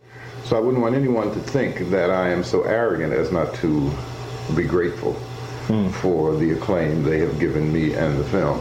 And it should never be misconstrued that my enigmatic, mysterious persona that I have some in some instances deliberately created just to have the space in which to hmm. have a private life is a lack of gratitude. It's not. But it is my absolute insistence that I be seen as a total human being and not as Ben. Ben didn't even really have a biography. I mean, where was he coming from? Yeah, just well, pulled up in front of the house. It's Really? just there, yeah. You know, Yeah. Ben was just passing through. Um, Have you seen any of the other Living Dead pictures? Not only have I never seen any of the li- other Living Dead pictures, I have never seen another George Romero picture. But then I've never seen a Woody Allen or an Eddie Murphy picture either. So, I mean, it's not that I mm. am de- avoiding them. Now, of course, we're going to see him again next week, which we'll talk about in a second. Mm. But it, it's interesting. Like when you make a horror film like this, you can kind of live your whole life being like, I was zombie number one. I'll sign your autograph for 30 bucks. And that Yes. Duane made a de- deliberate decision to not do that is interesting. Yeah, absolutely. Well, I want to talk about one other thing. We've talked a lot about how this movie really set the blueprint for the modern zombie or what we know of this genre. But I also set the blueprint for someone like Lloyd Kaufman, don't you think? Like I I was thinking Mm, I about love Lloyd. I, Lloyd is such an interesting character. He uh, was and is the head of Troma Films, which is this uh, schlock factory. I don't know how you would call it. They make you know big, bold, silly, goofy horror movies like Sergeant Kabuki Man, The Toxic Avenger. Lloyd Kaufman, in many ways, is like the B level George Romero. Would you agree with that, or you know, thoughts? I mean, I think they're both just having fun with the act of making films. You know, like Mhm. even in the way that George Romero, up until like the 2000s, didn't even feel obligated to keep making dead films more than once every 10 years. You know, like Right. he's like, I'll come in and I'll have something I'm going to say about like consumerism in Dawn of the Dead, you know, in like 1978. But they, yeah, they don't seem to make movies for any other reason than the pleasure of it, the act, the creation. Well, then, well, then let me bring it to one other person. If I jump forward, so if I go, George Romero is to uh, Lloyd Kaufman, and then do I go, do those two breed Bl- Jason Blum and Blumhouse? Mm. Because kind of merging together, taking points about society, making films that are saying something with the fun, big ideas, and then marketing them in this way where, you know, Blumhouse, I think, I think the, the, not the dig, but the, the, the quick pitch on them is like, we'll make five movies for a million bucks. And if one makes a hundred million, we have been successful and the rest we can all dump on VOD and who cares? And we talked about Invisible Man early on, which is a Blumhouse. And, and we've seen them kind of making so many of these horror films and being a factory for either people to do a comeback like M. Night to do something a little bit different, to expand. You see it to be like giving somebody like Jordan Peele a voice. You see them launching actors. Like, so is this the evolution? Is this like that chart of like, you know, monkey to man of horror? Like, you know, did did Blum kind of go like, oh, I think we could just merge all this together? And I know there's other people along the way, like the Wes Cravens and things like that. But as I think of them as three voices that are doing something interesting, I think there's an interesting line there between those three. Yeah, I mean, I think Blum is a really interesting and very important figure in modern film. I did a profile on him for the LA Weekly, I don't know, maybe five or six years ago, because at that moment, I've, I especially felt like studio filmmaking was off base. Stuff was like too mm-hmm. expensive. Nobody was taking risks to greenlight anything interesting. And the idea that Blum was like, if it's under $5 million, we're good, you know? Right. And he said, and I don't know completely how true this is from now what I've heard about filmmakers working with him, that like if it's that cheap, he would give his filmmakers complete creative control. Like do whatever you want. Like if it's five million dollars, I'm not that scared. I'm pretty sure we can make our money back. Um, but that film really needed that freshness, like the ability for somebody to make a movie with a low without a budget to take risks, because otherwise, I feel like filmmaking is getting so stagnant. And that Yeah. Blum is able to release a lot of his best ones through Universal, so they have like a studio kind of imprint on that, the studio advertising.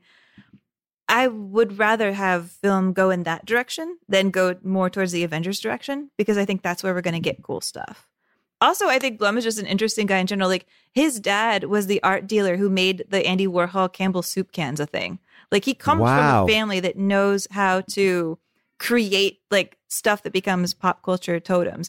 And he's also just like a brilliantly weird guy. Like, okay, I have there's two Blum fa- fun facts that I really love, and I got to witness one of them. He uh, took a big van and he tricked it out so that the inside Oh, of it I was love an this, office. yes. Like he has Mhm. a, a printer fax machine in the passenger seat. He has desks and like TVs set up inside. And it says roving office. So when he has to go to meetings, which you have to all the time in California and you're stuck in traffic, he was like, I get work done in my van. And also, my favorite thing about him is when he flies, he doesn't fly first class. He built like this mattress, um, this kind of inflatable mattress that he takes with him to coach seats. And he buys three coach seats in the middle of a plane. And then he inflates this mattress and then he sleeps on the coach seats while he flies um, on like overseas flights. I mean, and it's so much cheaper than like getting a first class seat to like build his own thing. I just like the way his mind works a lot. I really respect it. I I mean, I love everything about that. I just love that idea that we can still make movies like this that can be these giant, giant hits. And ultimately that's what I want to see in comedy. I, I talked about this for three hours on uh on Blank Check podcast with Manzukis. Um because I believe that like we need to be doing this more across the board, experimenting and trying things and and not making it all about what the market will bear, but trying to do things that are different to challenge what the market will bear. And I think that that honestly, where I'm, you know, it's interesting to see that Coming to America 2 is now on Amazon and they bought it for 125 million. I would rather see some more chances being taken. Like I think that the way that Netflix gave Randall Park that movie with Ali Wong, it was like more of that, please. More more smaller films that we could take chances on in the comedy space. But horror has always been at the forefront. You know, we're talking about this movie. It's a legendary film, but were there people out there that didn't like this film? Well, yeah, that's the thing. You're at the vanguard, and people are not always gonna like it, but you Right. muscle on. I mean, so one of the biggest pans for Night of Living Dead came from Variety magazine, and Variety magazine, as a backstory, the critic from Variety came to the premiere of Night of the Living Dead and then publicly yelled at the distributors for not giving them an advance preview and making them come to the premiere. Because this is like a weird thing, but like sometimes critics, and I have been guilty of this too, we kind of hate coming to premieres, even though there's like you know, snacks because it always starts an hour late and you could just, you want to just go home and write your thing. But, anyways, Variety came to the premiere of Night of the Living Dead, was already in a bad mood, and then went home and wrote this Amateurism of the first order. Pittsburgh based director George A. Romero appears incapable of in- contriving a single graceful setup, and his cast is uniformly poor. Both Judith O'Dea and Duane Jones are sufficiently talented to warrant supporting roles in a backwoods community theater, but Russell Streiner, Karl Hardman, Keith Wayne, and Judith Ridley do not suggest that Pittsburgh is a haven for undiscovered thespians. John I. Russo's screenplay is a model of verbal banality and suggests a total antipathy for his characters. And then he gets really mean. Um, until the Supreme Court establishes clear cut guidelines for the pornography of violence, Night of the Living Dead will serve nicely as an outer limit definition by example. In mere 90 minutes, this horror film, pun intended, I don't know why that's a pun, um, casts serious aspersions on the integrity and social responsibility of its Pittsburgh makers, distributor Walter Reade, the film industry of a whole, and those who book it, as well as raising doubts about the future of the regional cinema movement and about the moral health of filmgoers who cheerfully opt for this unrelieved orgy of sadism. Well, there you go. I mean, Yeah. of course. Not I a mean, single I, person listening to this podcast is excused from the anger that Variety has about our moral health. well, I mean, Amy, we we are always asking this question about where does this fall in regards to the aliens, the big people upstairs. Mm-hmm. What what do they? What do you think they would think of this film, or what do you think this film says about us as a culture? Well, I think the argument for this film is pretty strong, honestly. Like, not only does it establish firmly the rules of a new genre, you know, the horror film, I think it's a really exciting entry in like the late 60s new Hollywood, coming from completely outside the system, not even having like a Jack Nicholson or a Dennis Hopper in it. You know, real cult filmmaking is happening here in 1968, real out of the box, like people who are going to wind up revolutionizing Hollywood. I actually really like this kind of communist style of film production where a bunch of people just put in money and they're like, fingers crossed, we'll see how it goes. I won't Yeah. lose my house either way. So I think that there's an excitement to this. I mean, I'm sure the aliens will be like, why are you blaming us, the Venusians, for uh, starting this zombie apocalypse? Even though they take pains to not even give it like a full explanation. By the way, did you know that they do think there was life on Venus? This is the new science. Oh wow, no, I did not know that. Yeah, this is just breaking as of a couple months ago. Like Japanese um, scientists have been studying the atmosphere around Venus, and there's molecules in there that could only exist if biological life had existed on that planet. They can't mm-hmm. explain it yet. They have no idea what's going on, but there's a chance that there was biological life on Venus. So maybe there is truth to the science behind Night of Living Dead after all, even though, as I, I really respect about it, George Romero was like, listen, this is chaotic. We're not even going to say that that's what happened. Like, we're like, this could just happen and nobody will know why. You know, I'm thinking about. Well, sorry, like sorry. Let me say this. Like, it sounds like that's actually the uh, start of a another horror film right there. Uh, who's going to come back? Maybe they'll come to this planet. Where did they go? Uh, you know, I'm thinking about how the aliens would view this, and I'm often of the mindset that the first is to be celebrated, but it often isn't the best version of the thing. Yeah. You know, I think that people can really improve on it. But there was something really interesting in watching this film. And while stylistically and, and gore wise, zombie films have gotten better, the blueprint of this movie is the same thing that we're watching in multiple series of The Walking Dead. And and in ways, I feel like this film, by being the first, is worthy to be the one that you lead with. Everything else is a photocopy of this. Um, and while, like I said, the improvements are very small. So for that reason, I feel like I'm on Shark Tank. For that reason, I'm in for keeping this on the list and putting that up there because I, I believe that um, it's a rare thing to have the first still resonate and and be as engaging and say as much. Like I felt like this was speaking to me in this time. I, you know, I felt that that a few times uh, in this second season, and uh, wow, I loved it. I loved it. I loved it. I loved it. And uh, you know, every trope that you want is in there. I love it. Well, now we get to see Duane Jones again. I'm excited about this. Yeah, I am too. I don't know that much about this film at all, uh, but um, can you tell me a little bit about it, and then we'll kind of play the trailer? Yeah, I'll just tell you a little bit. Its name is Ganja and Hess. It's a film that comes out, I think, about five years after Night of the Living Dead. And it's a really unique take on the vampire film. Let's take a listen to a trailer. The only perversions that can be comfortably condemned are the perversions of others. I will persist and survive without God's or society's sanction. I will not be tortured. I will not be punished. I will not be guilty. The blood of our Lord Jesus Christ, which was shed for thee, preserve thee body and soul for everlasting life. Drink this in remembrance that Christ's blood was shed for thee.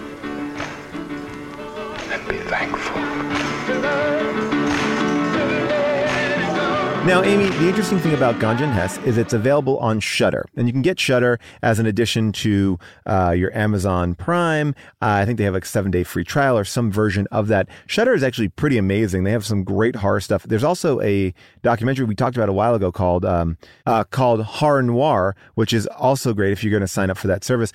But it's the only way we could get to this film, and I think it's worthy if you're a horror fan, especially in the month of October. You can enjoy your free preview of it, watch our film, and uh, get to see a few more horror films, independent ones and some big ones. It's a, it's a really cool thing. So we don't often pick a very niche service to watch these films on, but we wanted to do it for this one. So I hope you enjoy Ganja and Hess. It's true. And actually, uh, in the time since we picked this film for this series, uh, I believe Criterion also put it on as part of their 70s horror. So if you're a Criterion wow. person, it's also there. There's so much good stuff in that 70. If you want to see a crazy uh, zombie movie as well, um, with makeup done by Tom Savini, um, I just watched Death Dream yesterday. It's like zombie movies Ooh. also about Vietnam. It's fascinating. I loved it. So interesting. Uh, I love this all. Great conversation with you today. I know there's probably even more out there to, for us to unearth in this world of zombies, but I think we did a good enough job. Uh, we will see you next week.